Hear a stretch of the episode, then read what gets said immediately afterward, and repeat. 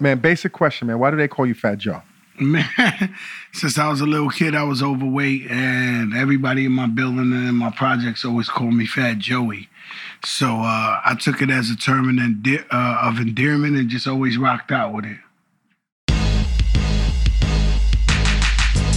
I'm Reggie Ossé, and this is Mogul, the life and death of Chris Lighty, a production of Gimlet Media and the Loudspeakers Network.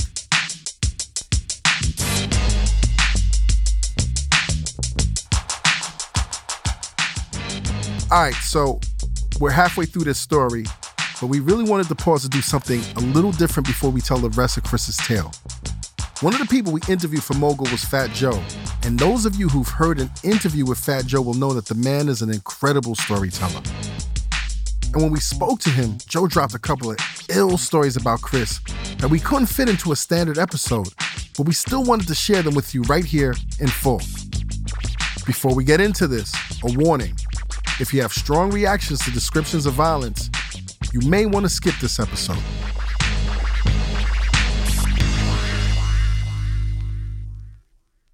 When Chris Lighty first met Fat Joe, it was in the early 1990s. Chris was building his reputation as an executive, but he still kept his ear to the streets. And that's where he found Fat Joe, in the streets of the Boogie Down Bronx, the same streets that Chris came from. Back then, Joe was starting to build a reputation as a rapper, but a lot of people in the hood had heard about him for something else. Fat Joe was a drug dealer. Now, a lot of rappers sold a little weed on the side and spit about being on El Chapo status and such, but in Fat Joe's case, this was no exaggeration. Fat Joe was official, a big time drug dealer. And when Chris first went to meet him to discuss the possibility of signing him, that's exactly what he was doing. So at the time, I was hustling, you know, like big drugs, you know, and um, so I didn't really take him rap seriously. And Chris Lighty came to my spot, to, Yeah. to my spot, like a drug place, one of my drug locations. I got a Benz there, Beamer there. I got gold chains on. I'm watching shit. Was it an apartment or like a store? Nah, it was in the it was in the streets.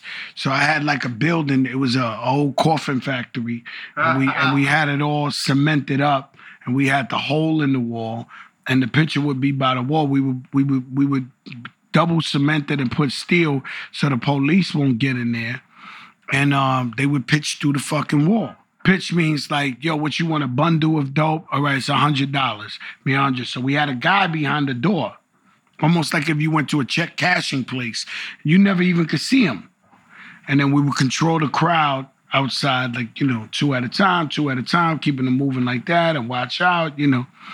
It was like a fortress. So the cops really never, never, never busted nobody in They didn't there. want. They didn't want. It. They didn't want to. Too much, you couldn't even get in there. Like, you know what I'm saying? He came to the spot, my nigga. The Spot. Yeah.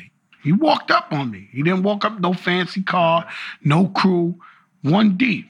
He was like, yo, what's up? He was like, uh, you Fat Joe, right? And I was like, yeah, I'm Fat Joe. He was like, I'm Chris, I'm baby Chris. And I was like, yeah, I know who you is. And he was like, yo, I think you could be a, a dope rapper. I think you could be. And I was like, word? And he was like, nigga, I signed a contract in the middle of the street. he came with the contract. I think I made 35000 or some shit.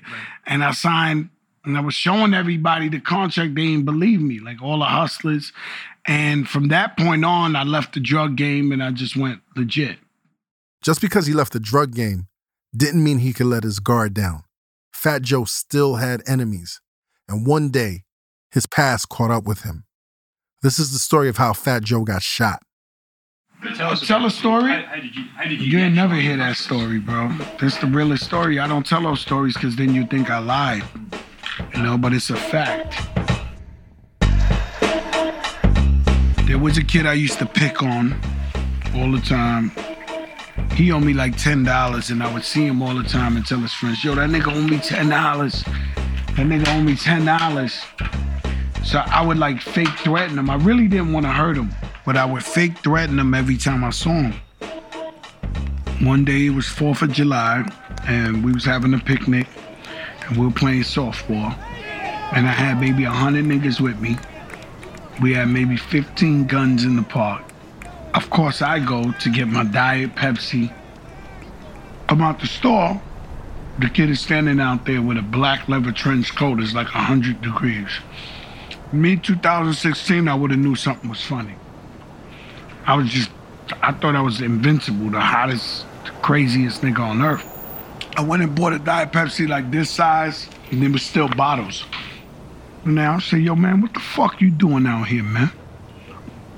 And he had this like deranged face. He was like looking at me, smiling. Like, my nigga, you got my ten dollars, nigga. And he was just looking at me like he was lost, like in his zone. So then he pulls out the gun.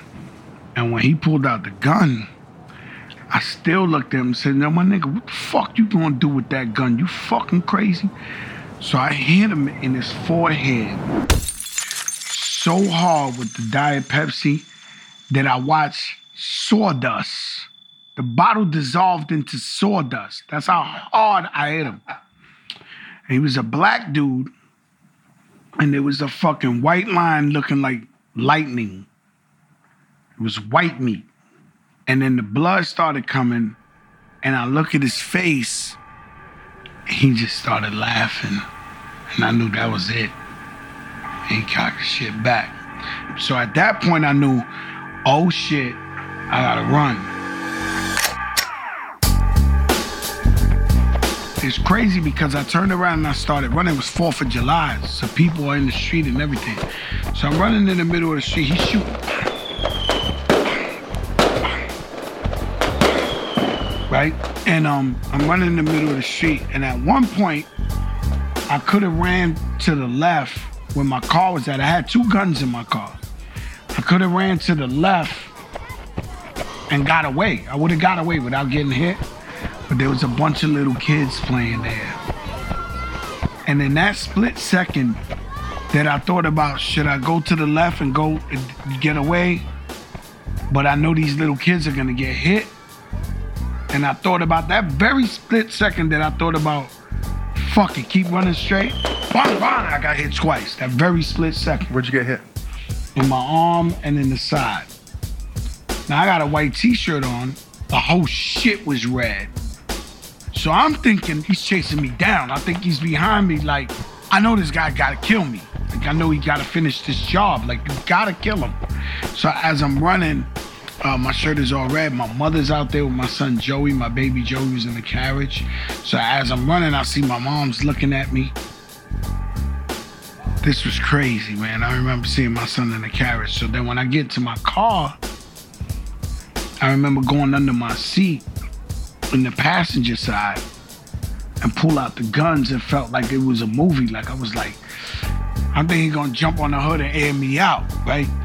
So I remember grabbing a gun, the guns and going like, yeah, nigga. And when I went like this, I was like, oh, I start fainting. And then my Uncle Willie jumped in the driver's side and drove me to the hospital. My Uncle Willie was driving me. He was dumb nervous. And I was like, yo, yo, I can't get blood on my seats. This shit was a new Beamer. It's like, yo, I can't get blood on my seats, Uncle Will.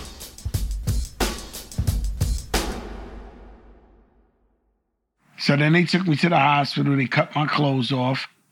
The whole Bronx knew. It was like, they actually said I was dead. So it was like big hype.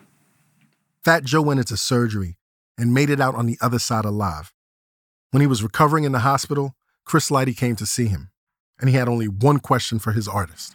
He said, You good? I'm like, Yeah, I'm good. He was like, Okay, you ain't fuck up the money. You broke out.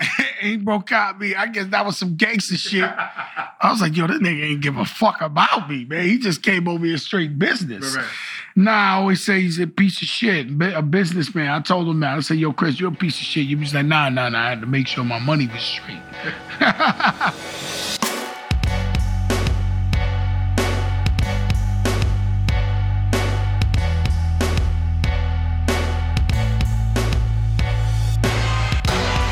Next week on Mogul, we return to Chris Lighty's story, and he's got more chaos headed his way. Well, Bus would be downstairs. This is how slick he was. He would be downstairs, but he'll call the office. He'd be like, yo, let me speak to Chris. If I tell him he ain't here right now, here comes upstairs a check. And then see, you you lied to me? You don't even know me, homie. You gonna lie to me? Was he serious? Very serious.